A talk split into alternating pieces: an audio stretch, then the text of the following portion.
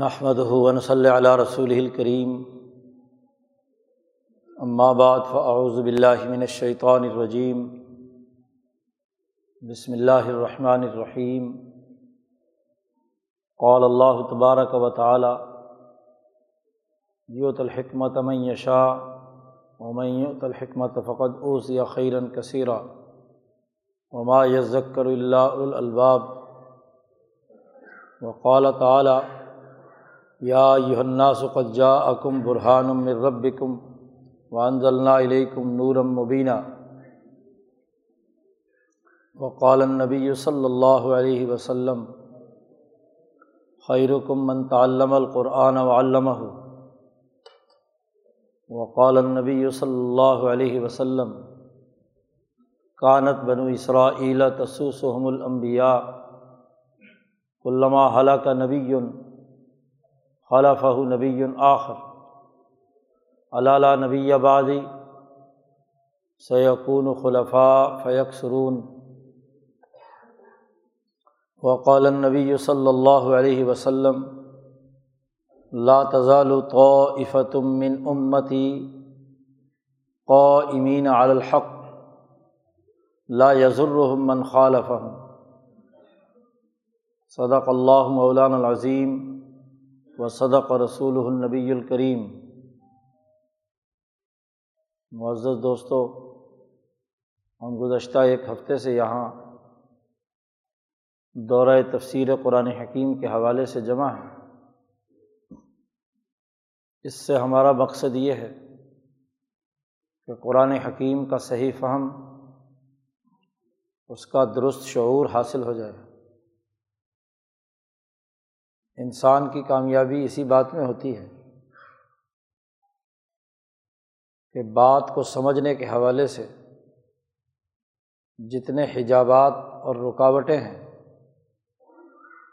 وہ ٹوٹ جائیں، ختم ہو جائیں اور انسان درست تناظر میں باتوں کو سمجھ سکے۔ ماں کے پیٹ سے انسان جب پیدا ہوتا ہے تو وہ کوئی پڑھا لکھا نہیں ہوتا، بلکہ ظلم و جہول ہوتا ہے۔ نہ اسے کوئی کام کرنا آتا ہے اور نہ ہی اس کے پاس کوئی علم ہوتا ہے۔ جاہل بھی ہوتا ہے اور کام نہ کرنے کی صلاحیت کی وجہ سے ظلمت اور اندھیرے میں ہوتا ہے۔ ظلم بھی ہوتا ہے، لیکن جیسے جیسے اس کی زندگی گزرتی ہے بچپن سے، جوانی اور جوانی سے پختہ عمر تک تو وہ ہر لمحے سیکھتا ہے، سمجھتا ہے۔ ماں باپ سے، اپنے بہن بھائیوں سے، رشتہ داروں سے، اپنی قوم سے اور کل انسانیت سے۔ اور جہاں انسانیت کی عقل جواب دے جاتی ہے تو وہاں اللہ پاک نے انسانوں پر احسان کر کے حضرات امبیا علیہم السلام کو دنیا میں بھیجا تو نبوت سے کہ وہ سمجھنے کا جذبہ رکھتا ہو، اس میں حکمت کی صلاحیت اور استعداد ہو۔ یہ صلاحیت و استعداد ہی اس کے اندر ایک نتیجہ پیدا کرتی ہے۔ تو بچپن سے لے کر اپنی پوری زندگی میں انسان چیزوں کو سیکھتا رہتا ہے، سمجھتا رہتا ہے۔ اس کے نتیجے میں اس میں ایک صلاحیت اور استعداد پیدا ہوتی ہے۔ جہالت کی جگہ پر علم آتا ہے اور ظلمت کی جگہ پر عدل آتا ہے۔ عدل ایک روشنی ہے جو ظلمتوں کو چیر کر انسانیت کے لیے ایک واضح راستہ متعین کرتی ہے۔ تو علم و عدل، یہ انسان نے سیکھنا ہے۔ یہی وہ امانت اور ذمہ داری ہے جو اللہ پاک نے انسانیت کے ذمے عائد کی تھی اور انسانیت کو ضرورت تھی۔ ظلمت اور جہالت سے نکلنے کے لیے اس لیے اس نے قبول کر لی۔ باقی مخلوقات میں یہ ضرورت اور تقاضا نہیں ابھرا۔ آسمان، زمین، پہاڑ۔ لیکن انسان کو اپنی ضرورت کی تکمیل کرنی تھی۔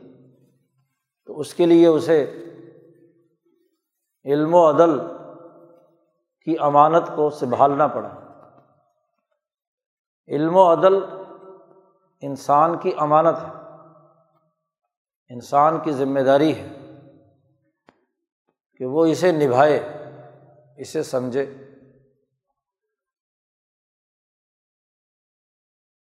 یہ اس کی زندگی کا مسلسل عمل ہے۔ ہم جیسے دنیا کے دیگر کام، دیگر امور کو سیکھنے کے لیے ہم علم بھی حاصل کرتے ہیں اور اس علم پر عمل درآمد کے لیے اس کا عملی نظام قائم کرنے کے لیے عدل و انصاف کے طالب بھی ہوتے ہیں۔ ان دونوں کے بغیر کام نہیں آگے بڑھتا۔ تو جیسے زندگی کے دیگر امور سیکھنے، سکھانے اور عمل کرنے سے آتے ہیں جو زندگی کے معمولی سے معاملات بھی ہیں، کھانا کیسے ہے، پینا کیسے ہے۔ اس دنیا میں انسانیت کی بقا کے امور ہے مکان کیسے بنانا ہے، سڑک کیسے بنانی ہے۔ اپنی دیگر احتیاجات، ارتفاقات کے تناظروں میں کیسے پورے کرنے ہیں۔ ایسے ہی، بلکہ اس سے بھی زیادہ ضرورت پیش آتی ہے علوم نبوت کو سمجھنے کی۔ امبیا علیہم السلام کے علوم، انہوں نے کس پہلو سے انسانیت کو علم و عدل کا راستہ سکھایا ہے؟ یہ سیکھنا انتہائی اہمیت رکھتا ہے۔ باقی چیزوں میں تو تجربے بھی ہو سکتے ہیں۔ اور ان تجربات کے نتیجے میں کمی کوتاہی بھی ہو سکتی ہے۔ روٹی پوری نہیں کھائے گا، آدھی کھا لے گا۔ مکان بہت اچھا نہیں ہوگا تو گرمی، سردی سے بچاؤ والا جھونپڑا ہی ہوگا۔ لیکن بات اگر اور خاص طور پر امبیا علیہم السلام کے علوم غلط طور پر سمجھے یا اس سلسلے میں کم فہمی کا مظاہرہ ہوا تو اس کے نتیجے میں پوری سوسائٹی کی اجتماعیت میں خرابی پیدا ہو جاتی نقص پیدا ہوتا ہے۔ اس لیے علوم نبوت کو سمجھنے، اس کا ادراک کرنے کے لیے ایک صلاحیت اور استعداد کی ضرورت ہے، جسے حکمت کہا جاتا ہے۔ نبوت کا دروازہ تو بند ہو چکا۔ نبی اکرم صلی اللہ علیہ وسلم کے بعد اب کوئی نیا نبی نہیں آئے گا اور نہ ہی نئے علوم اللہ تبارک و تعالیٰ کی طرف سے کسی بھی شخص پر نازل ہوں گے۔ جو نبوت اور انسانی رہنمائی کے لیے جامع تعلیمات رسول اللہ صلی اللہ علیہ وسلم لے آئے ہیں اس کے بعد اس حوالے سے کوئی نبوت کا دعویٰ نہیں کر سکتا۔ نبوت کا دروازہ بند ہے، لیکن نبوت کے علوم کو سمجھنے کے لیے حکمت کا دروازہ کھلا ہے۔ اور نہ صرف دروازہ کھلا ہے، بلکہ نبی اکرم صلی اللہ علیہ وسلم کو حکم دیا گیا ہے۔ کہ آپ کی ذمہ داریوں میں سے یہ ہے کہ آپ تلاوت کتاب، تزکیہ قلوب کے ساتھ ساتھ، کتاب کی تعلیم کے ساتھ ساتھ یو الحکمت۔ ان کو حکمت بھی سکھائیں۔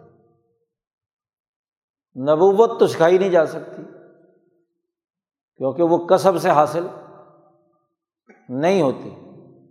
وہ تو اللہ تعالیٰ جس کو چاہے دیتا ہے۔ لیکن حکمت جد وجہد اور کوشش سے آدمی محنت کرے تو اللہ تبارک و تعالیٰ کی مشیت سے اسے حکمت نصیب ہو جاتی ہے۔ حکمت کے اساس پر انسانی زندگی کے معاملات کو سمجھنا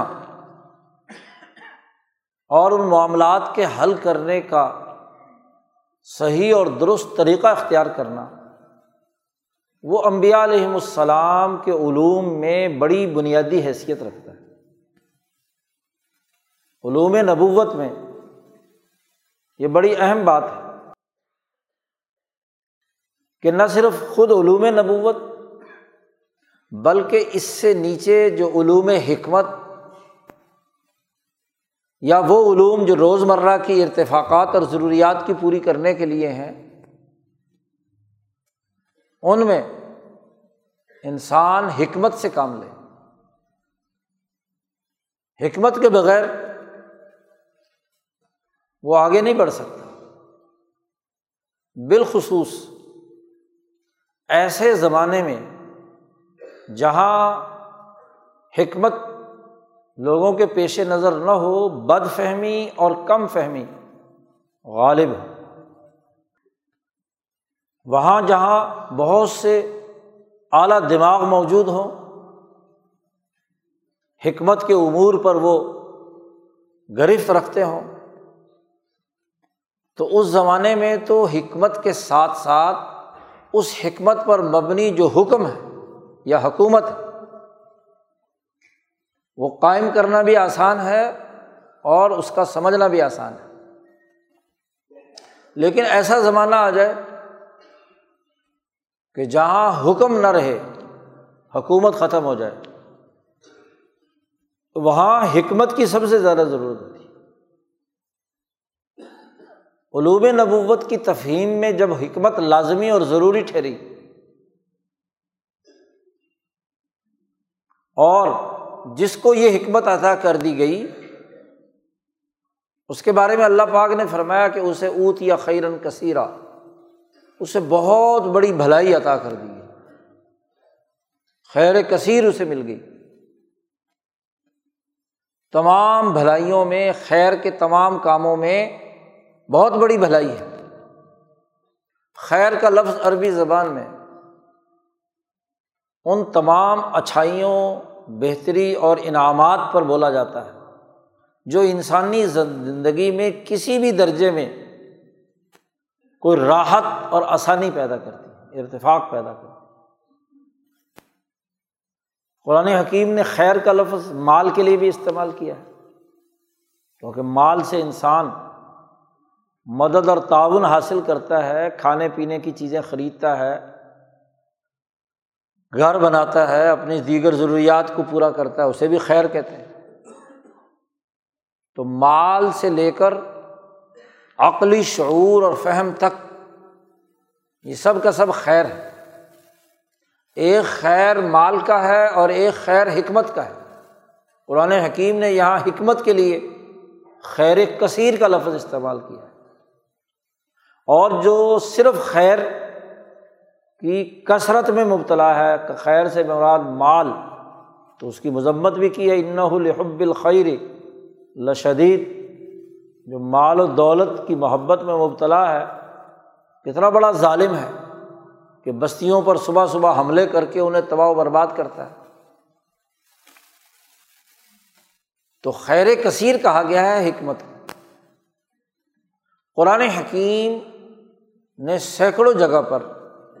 اس حکمت کے بنیادی تقاضے کو سمجھایا ہے، اس کا فہم پیدا کیا ہے۔ خود اللہ تبارک و تعالیٰ کے اسماع الحسنہ میں ایک اہم ترین اسم الحکیم کہ کائنات کا نظام اللہ تبارک و تعالیٰ کی ذات بڑی حکمت کے ساتھ چلا رہی ہے۔ خود قرآن حکیم کو قرآن حکیم کہا گیا۔ حکمت والا قرآن۔ یہی وہ حکمت ہے نبی اکرم صلی اللہ علیہ وسلم کا اوڑھنا بچھونا ہے کہ جس حکمت کو صحابہ کو سکھانے کا حکم دیا گیا ہے کہ آپ انہیں حکمت سکھائیں۔ یاد رکھو یہ حکمت کوئی دوائیوں کی پڑیا باندھنے کا نام نہیں ہے۔ کوئی طبی نسخے اور ٹوٹ کے دینے کا نام نہیں ہے۔ حکمت کا بنیادی مفہوم یہ ہے کہ گرد و پیش کے حقائق کو درست تناظر میں سمجھا جائے۔ معرفت الاشیائی کما ہیا۔ گرد و پیش میں جتنی اشیا ہیں ان کا ٹھیک ٹھیک ڈیٹا آپ کے پاس ہونا چاہیے۔ معرفت ہونی چاہیے، پہچان ہونی چاہیے۔ وہ شے کیا ہے؟ کس کام کے لیے استعمال ہوتی ہے؟ اس کے کیا اثرات اور نتائج ہیں؟ وہ شے کوئی جسمانی حیثیت رکھتی ہے؟ کوئی زبانی بات ہے؟ کوئی گفتگو ہے، کوئی قول ہے، کوئی آئین ہے، کوئی دستور ہے، کوئی علم ہے، کیا ہے، اس کا حدود اربا کیا ہے؟ ہر چیز کی ایک حقیقت ہوتی ہے، ایک ماہیت ہوتی ہے۔ ایک اس چیز کے خواص اور اثرات ہوتے ہیں، ایک اس کے نتائج ہوتے ہیں۔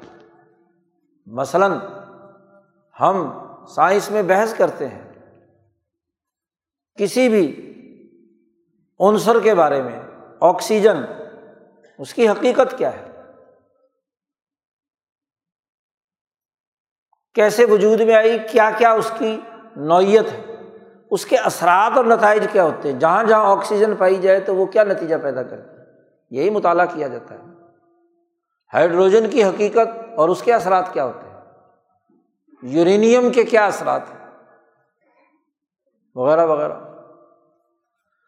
تو حکمت میں سب سے پہلی چیز یہ ہوتی ہے کہ آپ گرد و پیش میں جتنی اشیا ہیں، انہیں چاق و چوبند ہو کر ٹھیک ٹھیک معرفت حاصل کریں۔ جیسا کہ وہ ہیں، دھوکہ نہ کھائیں۔ کوئی خواہشات کے غلام نہ بنے محض اندازے نہ لگائیں۔ محض گمانات پر کوئی رائے قائم نہ کریں۔ اسی لیے کہا کہ اشیا کی معرفت جیسی کہ وہ ہیں، کما ہیا۔ یہ پہلا حصہ ہے حکمت کا۔ اور پھر صرف معرفت کافی نہیں۔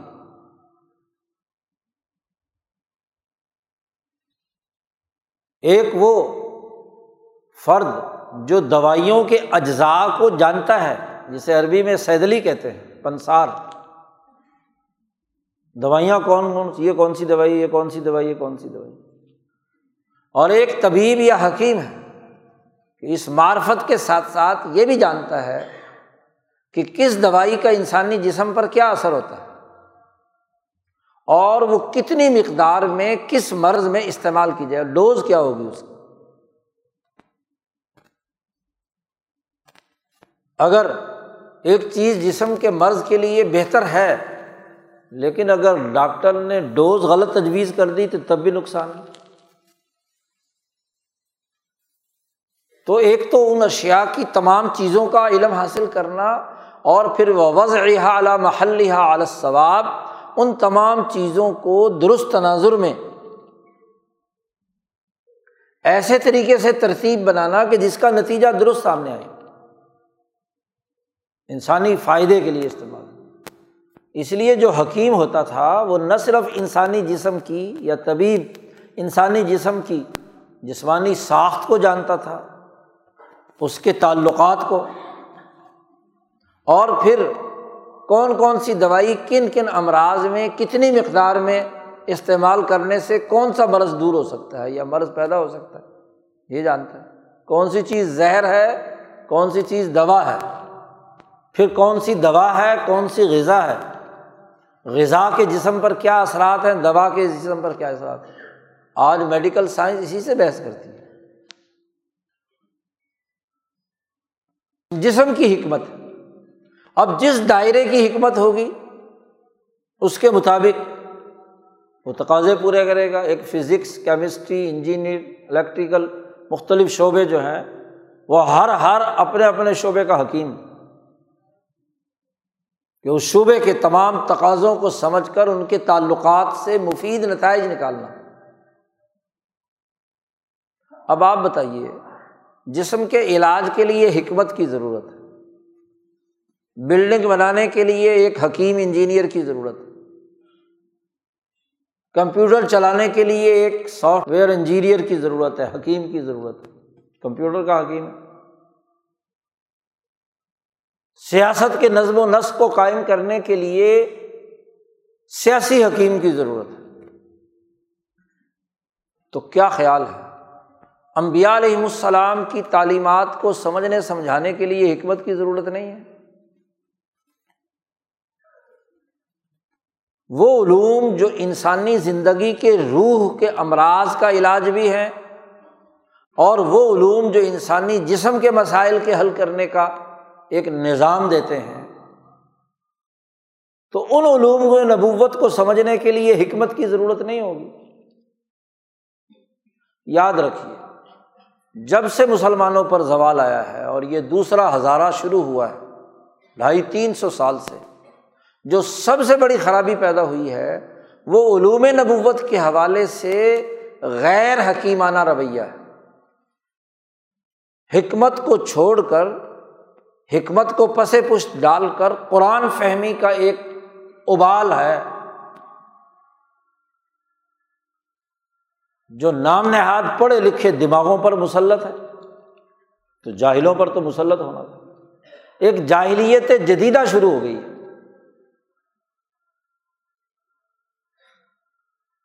قرآن فہمی کے نام سے مجلسیں ہیں، دورے ہیں، تعلیمات ہیں، ادارے ہیں۔ مساجد میں، مدارس میں بہت کچھ پڑھا پڑھایا جا رہا ہے۔ سوال یہ ہے کہ ان علوم کے سمجھنے، سمجھانے کے لیے وہ حکمت جسے صحابہ کو سکھانے کا رسول اللہ صلی اللہ علیہ وسلم کو حکم دیا گیا۔ جس حکمت کے بارے میں اللہ پاک نے فرمایا کہ جس کو یہ حکمت عطا ہو گئی، اسے خیر کثیر مل گیا۔ وہاں حکمت کا دائرہ کیوں منقطع ہو گیا؟ وہاں حکمت پیش نظر کیوں نہیں ہے؟ آج امت مسلمہ کے تین سو سال سے تمام مسائل کی جڑ یہی ہے کہ حکمت کے اصول پر زندگی کے امور نبھانا، چلانا اور علوم نبوت کا سمجھنا اور سمجھانا مفقود ہو چکا ہے۔ حالانکہ اس حکمت کی حقیقت اور اس کی اہمیت پر قرآن حکیم نے بہت سی آیات میں گفتگو کی ہے۔ نبوت کا دروازہ تو بند تھا۔ حضرت ابو بکر صدیق رضی اللہ تعالیٰ عنہ سے لے کر اب تک جو دروازہ کھلا ہوا ہے، بلکہ قیامت تک کھلا رہے گا، وہ حکمت کا دروازہ تھا۔ اور حکمت کے دروازے کو بند کر کے علوم نبوت کا شور مچانا۔ اس سے زیادہ بد فہمی اور کیا ہو سکتی ہے؟ علوم نبوت کا درست فہم نہ ہو، تو اس کے نتیجے میں وہ طبقے اور گروہ وجود میں آتے ہیں جو آیات کا کچھ سے کچھ مطلب نکالے۔ قرآن میں ایک واقعہ آ گیا، ایک حکم آ گیا۔ تو وہ کج فہم، جو اس کے سمجھنے کے لیے حکمت کا استعمال نہیں کرتے، تو اس کا کچھ سے کچھ مطلب نکالیں گے۔ یہ نام نہاد جدید مفسرین اپنے آپ کو کہلانے والے جو دراصل متجدین ہیں۔ بتکلف، تجدد کے دعوے دار ہے ایک تجدید ہوتی ہے اور ایک تجدد ہوتا ہے۔ دو الگ الگ مصدر ہے تجدید جائز اور اس کی بنیاد پر مجدد کا ہونا، اس کی نوید خود نبی اکرم صلی اللہ علیہ وسلم نے بیان فرمائی ہے۔ اور ایک ہے تجدد باب تفاعل سے۔ اور تجدد کا مطلب ہوتا ہے بناوٹ سے اپنے آپ کو جدید بنانا یا تجدید کا دعوے دار ہونا۔ تجدید کرنے کی اہلیت نہیں ہے، لیکن خود ساختہ مجدد، اسے کہتے ہیں متجدد۔ تو متجدد بننا غلط۔ یا یہاں تو متجدین ہوں گے۔ ماشاء اللہ انگریزوں نے یہاں جو نظام تعلیم بنایا تھا لارڈ میکالے نے اٹھارہ سو پینتیس میں وہاں سے لے کر آج تک کے اسکول و کالج، ان کا نصاب اور نظام دین اسلام کے حوالے سے تجدد کے اس دائرے میں داخل ہے، جس کا حکمت سے کوئی تعلق نہیں۔ ان کالجوں اور یونیورسٹیوں میں فزکس، کیمسٹری یا دوسرے علوم جو ہیں، وہ تو کسی درجے میں وہ بھی حکمت کے اصول پر پڑھائے جاتے ہیں۔ اگرچہ وہ بھی میرٹ پر نہیں۔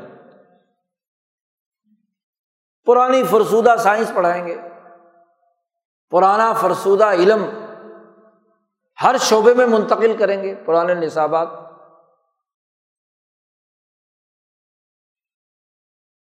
لیکن جب علوم اسلامیہ کی بات آئے گی، تو جتنے بھی اسکولوں اور کالجوں میں اسلام پڑھانے کے شعبے ہیں شعبہ علوم اسلامیہ یا شعبہ عربی یا فلاں یا فلاں، وہ متجدین کے حوالے۔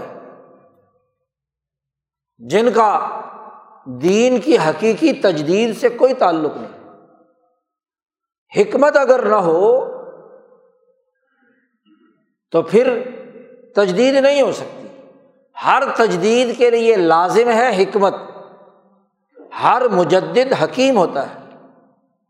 جو حکیم نہیں ہے وہ مجدد نہیں ہے۔ وہ متجدد ہے، حکمت کے بغیر۔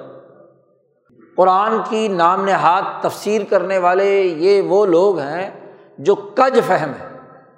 بات کچھ تھی، بنا کچھ دی۔ قرآن کہتا کچھ ہے اور انہوں نے اپنی کج فہمی سے، چونکہ حکمت نہیں جانتے اشیا کی، آیات کی، اس پس منظر کی، اس موقع کی صحیح معرفت حاصل نہیں۔ جس موقع اور محل کے مناسبت سے وہ آیت نازل ہوئی۔ وہ سیاسی، معاشی، سماجی پس منظر نہیں ان کے سامنے۔ جو رسول اللہ صلی اللہ علیہ وسلم پر اس آیت نازل کرتے وقت معاملہ تھا۔ کیونکہ ذخیرہ حدیث پر نظر نہیں، ذخیرہ حدیث کو تو رد کر دیا۔ اور ایک خود ساختہ دعویٰ کیا کہ قرآن ہی بس اللہ کا کلام ہے اور ہمارے لیے قرآن بس اور کچھ نہیں۔ قرآن جڑا ہوا ہے حکمت سے۔ کیونکہ قرآن کی تلاوت کے ساتھ ساتھ رسول اللہ صلی اللہ علیہ وسلم کو یہ بھی کہا گیا کہ تلاوت بھی کریں اس قرآن کی، اسے سکھائیں بھی اور اس کتاب کو سمجھنے کی حکمت بھی سکھائیں اور دلوں کا تزکیہ بھی کریں۔ اب ان متجدین میں تزکیہ بھی نہیں اور تلاوت کو بھی اہم نہیں سمجھتے جی۔ اور نہ ہی حکمت، خالی کتاب کی تعلیم اور وہ بھی لغت دیکھ کر۔ محض عربی کے استعمالات کو سامنے رکھ کے۔ تو اس سے کیا ہوگا درست نتیجہ پیدا نہیں ہوگا کج فہمی ہے۔ علوم نبوت کی جو معنویت، اس سے جو سیاسی، معاشی، سماجی اخلاقی اور ارتفاقات سے متعلق امور اخذ ہوتے تھے، اس کی طرف توجہ نہیں۔ ان تمام کو رد کر دیا، کیونکہ حکمت نہیں جانتے۔ حالانکہ نبوت حکمت جو انسانی فطرت کا تقاضا ہے، اس پر نازل ہوتی ہے۔ امام شاہ ولی اللہ فرماتے ہیں کہ ان نبوت تحت الفطرہ۔ نبوت تجلیات میں سے ہے، انوارات میں سے ہے۔ مخلوقات کی اصلاح کے لیے ہے۔ مخلوقات میں جیسی فطرت اور جیسی ساخت ہوگی، نبوت اس کے مطابق کام کرتی ہے۔ تو اللہ کا کمال ابدا کا، خلق کا، تدبیر کا۔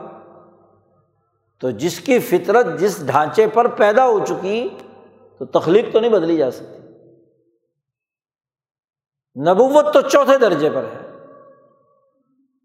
نبی آ کر تخلیق نہیں بدلتا۔ کیونکہ تخلیق کرنا صرف اور صرف اللہ وحدہ اللہ شریک کا کام ہے۔ اس پیدا شدہ مخلوق کو اللہ سے جوڑنے اور انسانی مسائل کے حل کرنے کی روشنی دیتا ہے، علوم دیتا ہے۔ تو نبوت جس حکمت پر، جس تدبیر پر استوار ہے، آپ اس تدبیر اور حکمت کو ہی نہیں مانتے، تو نبوت کے علوم کیسے سمجھیں گے؟ تو ایک کج فہموں کا دور دورہ ہے یہاں۔ اور یہ غلامی کی سوغات ہے۔ جب بر عظیم پاک و ہند کے اس خطے میں ہم غلام بنے، تو غلامی کے زمانے کی یہ آپ پر سوغات کہہ لو یا لانت کہہ لو۔ یہ آپ کو عطا کی گئی کہ جہالت، جاہلیت جدیدہ آپ پر مسلط ہو جائے۔ کہ حکمت کے بغیر آپ نبوت کو سمجھنا چاہتے ہیں۔ حکمت مسق کر کے اور پھر حکمت کی بات بھی کرتے ہیں تو مسق شدہ۔ بھائی، حکمت نبوت سے جڑی ہوئی ہے۔ اس سے کوئی علیحدہ حیثیت تو نہیں رکھتی۔ تو ایسی خود ساختہ عقل یا حکمت کا دعوی، وہ بھی غلط ہے۔ جو نبوت کے بغیر ہے۔ تو یہ ایک پورا پچھلے تین سو سال کا، چار سو سال کا مشق شدہ ذہنیت کا اثر ہماری سوسائٹی پہ۔ دوسری طرف بد فہمی اس حکمت نہ ہونے کے نتیجے میں جو علوم نبوت کے اپنے آپ کو نمائندے کہتے ہیں رجت پسند مذہبی طبقات۔ قرآن سمجھنے، حدیث سمجھنے یا اسلام سمجھنے کے نام پر۔ بات کو غلط سمجھے۔ بظاہر کوئی اچھی بات تھی بھی۔ حضور صلی اللہ علیہ وسلم کا کوئی ارشاد تھا۔ عقیدت سے اس ارشاد کو مانا تو صحیح۔ آیت قرآن کا ایک حکم تھا۔ اسے مان تو رہے ہیں۔ اس اذعان اور یقین کے ساتھ کہ یہ اللہ کا حکم ہے۔ لیکن اس پر عمل درآمد، اس کا نظام بنانے، اس کے لیے جن حکیمانہ نظم و نسق کی ضرورت ہے، امور کی ضرورت ہے، وہ نہیں سمجھے۔ مثلاً ایک عقیدت مند جو قرآن کی حقانیت پر یقین رکھتا ہے۔ اس نے قرآن میں پڑھا کہ اقتل المشرقینہ مشرقوں کو قتل کر دو۔ اس نے بندوق اٹھائی اور اپنے خیال کے مطابق جو مضمومہ مشرق ہے اس کو قتل کرنا شروع کر دیا۔ تو یہ بد فہمی نہیں تو اور کیا ہے؟ حکمت کے اصول پر حضرت محمد صلی اللہ علیہ وسلم نے صحابہ کو خود ہی سمجھا دیا کہ اخت المشرقین کا مطلب کیا ہے؟ کہ بھائی، یا تو حالت جنگ ہو، اور اگر حالت امن ہے، اور اگر کسی نے کوئی ایسا کام کیا ہے جو دین کے منافی ہے، تو عدالت کا راستہ ہے۔ بات عدالت تک پہنچے گی، ایک پروسیجر ہے، ایک گواہیوں کا نظام ہے، ایک پورا سسٹم ہے۔ اس پروسیس سے گزر کر اس آیت پر حکم پر عمل درآمد ہو۔ اسی طرح دیگر امور۔ تو بد فہمی سے سیاست و معیشت اور سماج کے جو اجتماعی تقاضے ہیں، ان کو نظر انداز کر کے قرآن کے سمجھنے، سمجھانے کا انداز اور اسلوب یا علوم نبوت کے سمجھنے، سمجھانے کا خود ساختہ مطلب۔ ایک حدیث پڑھ لی۔ آج کل یہ بھی بڑا مرض ہے۔ اور جب سے یہ سوشل میڈیا کے نام سے ایک پاکھنڈ آیا ہے، اس نے تو کیا ہے، دروازہ کھول دیا۔ بس جس کو کوئی حدیث کہیں نظر پڑتی ہے، وہ لکھتا ہے، ترجمہ لکھتا ہے اور شیئر کر رہا ہے۔ یہ نہیں دیکھتے کہ یہ حدیث صحیح بھی ہے یا ضعیف ہے۔ کس درجے کی ہے؟ اس کا راوی صحیح بھی ہے یا غلط؟ اور پھر اگر صحیح بھی ہے، تو اس صحیح بات کا صحیح مطلب کیا ہے؟ وہ حکمت کے بغیر تو نہیں سمجھ میں آئے گی۔ بغیر حکمت کے یہ سمجھ میں نہیں آ سکتا کہ اس کا مطلب کیا ہے۔ اب ایک ڈاکٹر کہے، طبیب کہے کہ یہ فلاں مرض میں یہ زہر تریاق ہے۔ اصول تو آ گیا۔ تو اب آپ نے او دیکھا نہ تو بغیر کسی مرض کا علاج کے سیکھے کے، حکمت سمجھے کے وہ تریاق ہر ایک پہ استعمال کرنا شروع کر دیا تو کیا ہوگا؟ کتنے بندے مریں گے؟ بھائی زہر استعمال کرنے کے بھی تو اصول اور ضابطے ہیں۔ جیسے مثلاً اور روزے کے بارے میں امام شاہ ولی اللہ فرماتے ہیں کہ یہ تریاق ہے بہیمیت کا علاج کے لیے۔ آدمی پر حیوانی جذبے غالب ہوں، خواہشات غالب ہوں، تو اس کا علاج کیا ہے؟ روزہ۔ ہے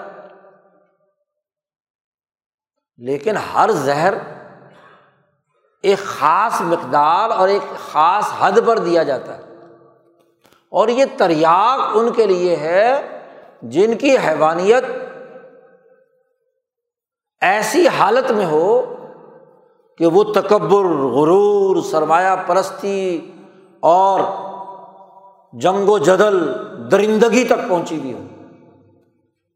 یا شہوت کا غلبہ اونچے درجے کا ہو کہ کسی ماں، بہن، بیٹی کو بھی نہ دیکھے۔ یا مال کی اتنی حوث ہو کہ وہ دوسرے انسانوں کے مالی اور انسانی حقوق کی پہچان نہ پیدا کرے، بس مال ہی جمع کرنے کے چکر میں ہو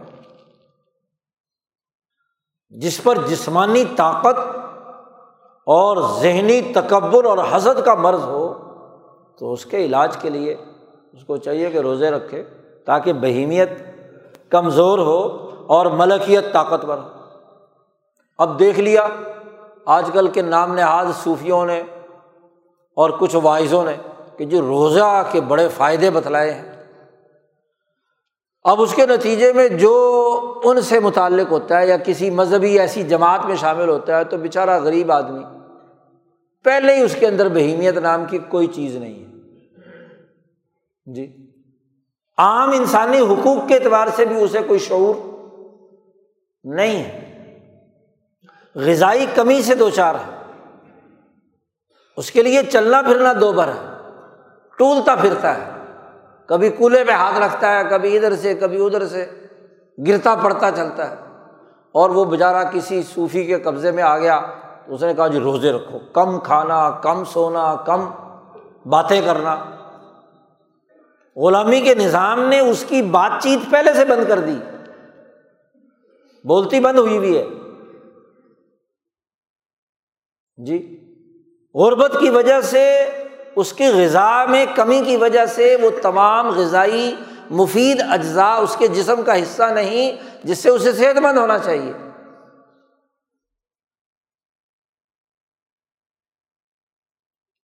نیند اس کی پوری نہیں ہو رہی۔ اب یہ کہیں گے صوفی کے جناب کیا ہے؟ جی چونکہ صوفیہ نے کہا تھا، بابا فرید نے کہا، دادا گنج بخش نے کہا، شیخ عبد القادر جیلانی نے کہا فلاں نقش بندی بزرگ نے کہا کہ جی کم کھاؤ، کم سو اور کم باتیں کرو۔ وہ ان لوگوں کے لیے کہا تھا جن کے اندر اتنی حیوانیت اونچے درجے کی تھی۔ حضرت شاہ عبد القادر صاحب رائے پوری فرماتے ہیں کہ بابا فرید گن شکر رحمۃ اللہ علیہ کی بہیمیت اتنی طاقتور تھی کہ انہوں نے ایک چلا کاٹا، کنویں میں الٹا لٹک کے۔ ایک دن بندہ لٹک جائے۔ تو آدمی کیا ہے؟ ناکارا ہو جاتا ہے۔ جنسی طور پر بھی ناکارا ہو جاتا ہے۔ تو بابا فرید ایک چلہ کاٹنے کے باوجود بھی اور زندگی میں پتہ نہیں کتنے چلے کاٹنے کے باوجود بھی حضرت نے فرمایا، ان کی اولاد آج دیکھو پورے اس علاقے میں پھیلی ہوئی چشتی چشتی نظر آئیں گے آپ۔ اتنی کبھی حیرانیت تھی۔ حضرت شیخ عبد القادر جیلانی بارہ سال جنگلوں میں بھوکے پیاسے رہے۔ اپنے نفس کو کنٹرول کرنے کے لیے، کیونکہ نفس کے اندر جو نفسانی جذبات تھے، اتنے اونچے تھے کہ اس کے بغیر ٹھیک ہی نہیں ہو سکتے۔ لیکن آج بیچارے کا نفس پہلے ہی مرا ہوا ہے۔ صلاحیت کچھ ہے نہیں۔ اس کو ذرا الٹا لٹکا کے دیکھو۔ تو اس کا کیا حشر ہوگا؟ اس لیے یہ جو اس طرح سے مختلف مذہبی جماعتوں میں وہ کہتے ہیں نا جی فلاں پیر کے پاس گیا تھا، اس نے وظیفہ بتایا تو وظیفہ الٹا پڑ گیا۔ وہ وظیفہ وظیفہ کوئی نہیں الٹا پڑتا، یہی چیز الٹی پڑتی ہے۔ کہ پہلے غذائی کمی کا شکار تھا، روٹی کھائی نہیں، روزے رکھتا رہا۔ تو جب غذائی کمی ہوگی تو دماغ کی توانائی نہیں ملے گی تو دماغ خراب ہی ہوگا نا۔ جی اس کو تو غذا چاہیے۔ غذا نہیں ملے گی تو دماغ اپسٹ ہو جائے گا، مالی خولیا ہو جائے گا۔ تو حکمت نہیں ہے بد فہمی ہے۔ حدیث میں آ گیا کہ جی جو فلانا کام کرے، جو توہین رسالت کرے، جو فلانا کام کرے، پکڑو اور مار دو۔ بھائی، اس کا طریقۂ کار ہے، اس کا کوئی اسلوب ہے، حکمت کے اصول پر ہے۔ ان تمام چیزوں کو نظر انداز کر کے بس فتوا لگا دو۔ تو یہاں غلامی کے زمانے سے جو سب سے بڑی خرابی ہے، وہ احکام شریعت کی حکمت نہ سمجھنا ہے۔ یا کج فہمی سے یا بد فہمی سے۔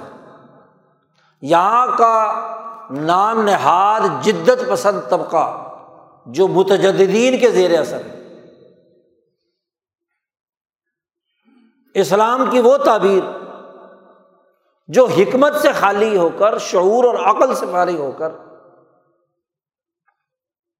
خود ساختہ تصورات کی بنیاد پر ہے اور یا بد فہمی کی بنیاد پر ہے۔ آپ بتاؤ، ایسے زمانے میں سب سے زیادہ ضرورت علوم نبوت کو زندہ کرنے کی یہ ہے کہ حکمت کے اصول پر اسے سمجھا جائے۔ عقل و شعور کی بنیاد پر۔ حضرت الامام شاہ ولی اللہ دہلوی وہ اول الاظم مجدد ہے حکیم ہے اس دور کے امام ہیں۔ اس دور کی آواز ہے، نعت کو حاضر دورہ۔ اس دور کے حکیم ہیں۔ مزکی ہیں، مربی ہیں۔ انہوں نے جس چیز پر زور دیا وہ یہ کہ قرآن حکیم کا فہم حکمت کے اصول پر ہونا چاہیے۔ عقل و شعور اور حکمت کی بنیاد پر ہونا چاہیے۔ تو حکیمانہ انداز میں قرآن فہمی کا یہ سلسلہ ہزارہ دوم میں حضرت مجد الفسانی کے تربیت یافتہ بزرگ جو شاہ ولی اللہ صاحب کے والد گرامی ہیں، شاہ عبد الرحیم دہلوی، سید حافظ عبداللہ اکبر آبادی، سید آدم بن نوری اور خود حضرت مجدد صاحب کی اولاد میں خواجہ معصوم، یہ وہ جماعت تھی جس نے اس ہزارہ دوم میں حکمت کے اصول پر علوم نبوت کے سمجھنے کی تجدید کی۔ اسی لیے مجدد الفسانی انہیں کہا جاتا ہے۔ اور مجدد صاحب کی اس تجدید کو اور حکمت اور شعور کو تمام علوم کے تناظر میں اگر کسی نے باقاعدہ تحریر کے ساتھ مربوط اور منظم انداز میں بیان کیا ہے تو وہ صرف اور صرف امام شاہ ولی اللہ دہلوی وہ علوم القرآن ہو علوم الحدیث ہو علوم نبوت کے جتنے بھی شعبے، فقہ ہو جی تفسیر ہو، تصوف ہو، سیاست ہو، معیشت ہو قلوب کا تزکیہ اور طریقت ہو حکمت کے اصول پر حقائق کے مشاہدے اور حقائق کی اساس پر چیزوں کو درست انداز میں سمجھنے، سمجھانے کا فکر امام شاہ ولی اللہ دہلوی نے دیا۔ تو قرآن فہمی کے لیے اس اسلوب کو اپنانے کی ضرورت ہے۔ جو مجدین امت حضرت مجد الفسانی سے لے کر حضرت شیخ الہند مولانا محمود حسن تک، امام انقلاب مولانا عبید اللہ سندھی تک۔ اور اس پاکستان میں حضرت اقدس مولانا شاہ سعید احمد رائے پوری تک۔ حکمت کے اصول پر چیزوں کو سمجھا جائے، نہ تو قرآن کے علوم ایک طرف کی انتہا پسندی کی بنیاد پر کج فہمی پر مبنی ہو، نہ بد فہمی پر مبنی ہو۔ اور اس زمانے کی پچھلے سو سال کی مرکزی شخصیت وہ شیخ الہند مولانا محمود حسن قدس سے روح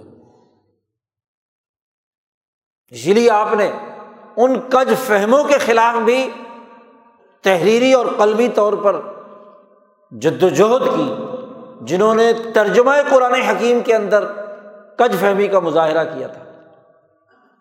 اسی طرح احادیث کے سمجھنے میں جو ان سے نے کج فہمی کا مظاہرہ کیا، اس کا رد کیا۔ اور بد فہموں نے جس بد فہمی سے مذہبی روایات کا غلط استعمال کیا، تو ان کا پردہ بھی چاک کیا۔ اس لیے جب حضرت شاخ الند رحمۃ اللہ علیہ سے سوال کیا گیا کہ یہ توہین رسالت کا سلسلہ یہاں شروع ہے انیس سو بیس ہے نا یہ؟ لاہور سے شروع ہوا تھا سب سے پہلے، انگریز سامراج نے باقاعدہ ڈیوائڈ اینڈ رول کی سیاست کے لیے ایک ہندو راجپال کو ابھارا اور اس نے ایک کتاب چھاپ دی۔ تو انہیں رسالت کے سلسلے میں۔ تو رد عمل میں مسلمان جن جذبات کا اظہار کرتے رہے، آج سو سال ہو گئے۔ اسی تناظر میں حضرت شیخ الند سے سوال ہوا۔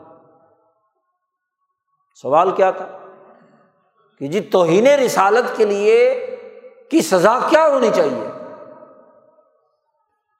تو حضرت نے فرمایا، توہین تو توہین ہے، کوئی بھی کرے۔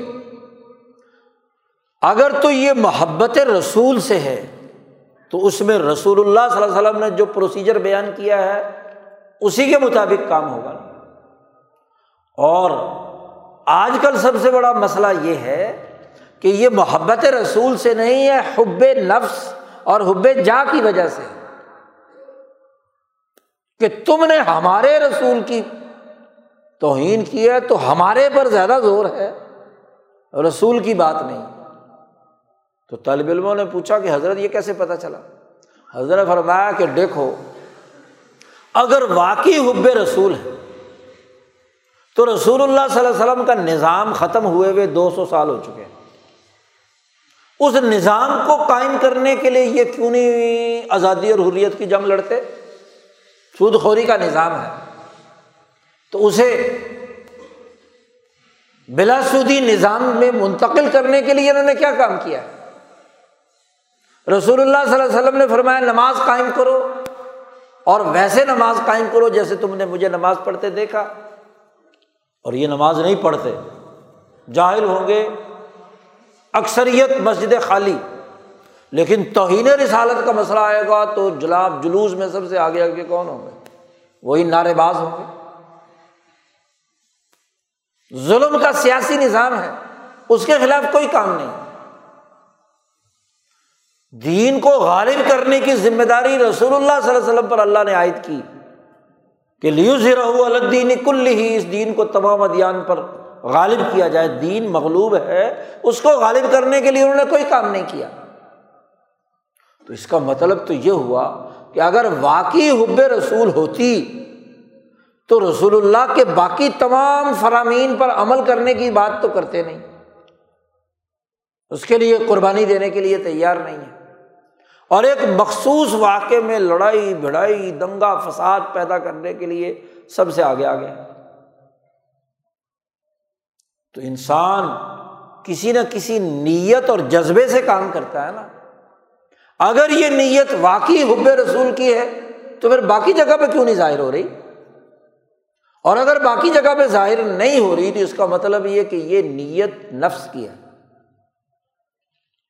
کہ بال فرض اگر تمہارا نبی ہوتا، تو ہم کچھ نہ کہتے، کوئی عیسیٰ علیہ السلام کی توہین کرے تو مسلمان بھڑکتے۔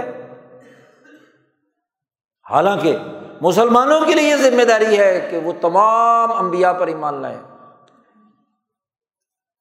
تو وہ بھی تو ہمارے نبی ہیں۔ جی۔ لیکن اپنے نام پر، اپنی خواہش نفس سے اپنی توہین محسوس کرتے ہیں کہ میری انسلٹ ہو گئی۔ ہم مسلمانوں کی انسلٹ ہوئی ہے تو یہ تو نفسانی تقاضا ہے۔ اس کا محبت رسول سے کیا تعلق ہے؟ تو یا بد فہمی سے اس پورے معاملے کو بگاڑیں گے اور بد فہمی کے ساتھ ساتھ اگر سامراجی سازش بھی ہو، دنگا فساد پیدا کرنے کی، یا کسی شیطانی مقصد سے ہو، کہ کسی پر جھوٹا الزام توہین کا لگا کر اس کو راستے سے ہٹا دیا جائے، اپنے ذاتی اور گروہی مقاصد کے لیے۔ تو اس سے بڑی بد فہمی اور کیا ہوگی؟ اسلام کے نام پر کوئی تحریک چلانی ہو تو اس کے لیے میدان میں ہوتے ہیں۔ اس کے لیے اسلام کے نام پر جماعت بنانی پڑے تو جماعت بنانے کے لیے تیار ہوں گے۔ نام اسلامی جماعت ہوگا اور کام سامراجی یا شیطانی ہوگا۔ تو سوال تو یہ ہے کہ حکمت کے اصول پر جو قرآن احکامات کا تقاضا ہے نبوی احکامات کا تقاضا ہے۔ عقل و شعور اور فہم و بصیرت کی بنیاد پر وہ اہمیت رکھتا ہے۔ تو حضرت شیخ الہند وہ الاظم آدمی ہے کہ جنہوں نے انگریز سامراج کے خلاف آزادی کی جنگ لڑی حب رسول میں۔ وہی الہی کی عظمت پیدا کی۔ اپنے تئیں اپنی جان قربان کر دی اعلیٰ ترین مقاصد کے لیے۔ سارے شاگرد بھی روکتے رہے کہ جی انگریزوں سے لڑنے کا کیا فائدہ؟ حضرت نے فرمایا، جتنی میرے اندر جان ہے، میرے اندر طاقت ہے، میں تو اس ظلم کے نظام کو، کفر کے نظام کو قبول کرنے کے لیے تیار نہیں ہوں۔ جان جاتی ہے تو کیا چلی جائے گی؟ زیادہ زیادہ موت ہی ہے نا۔ جیل میں چلے جائیں گے۔ لیکن جو اعلیٰ مقصد ہے اور یہ سارا کام حکمت سے ہے، ورنہ گرفتاری دینی تھی تو یہیں دو بند میں گرفتار ہو، کل جیل میں چلے جاتے۔ آج کل گرفتاری بھی شہرت حاصل کرنے کے لیے، سیاسی مقاصد حاصل کرنے کے لیے دی جاتی ہے۔ تو اگر حالی گرفتاری دینی تھی تو یہاں بھی ہو سکتا تھا۔ تو مزاحمتی وہ شعور جو دین کے مکمل غلبے کے نظریے سے اور حکمت کے ساتھ ہو۔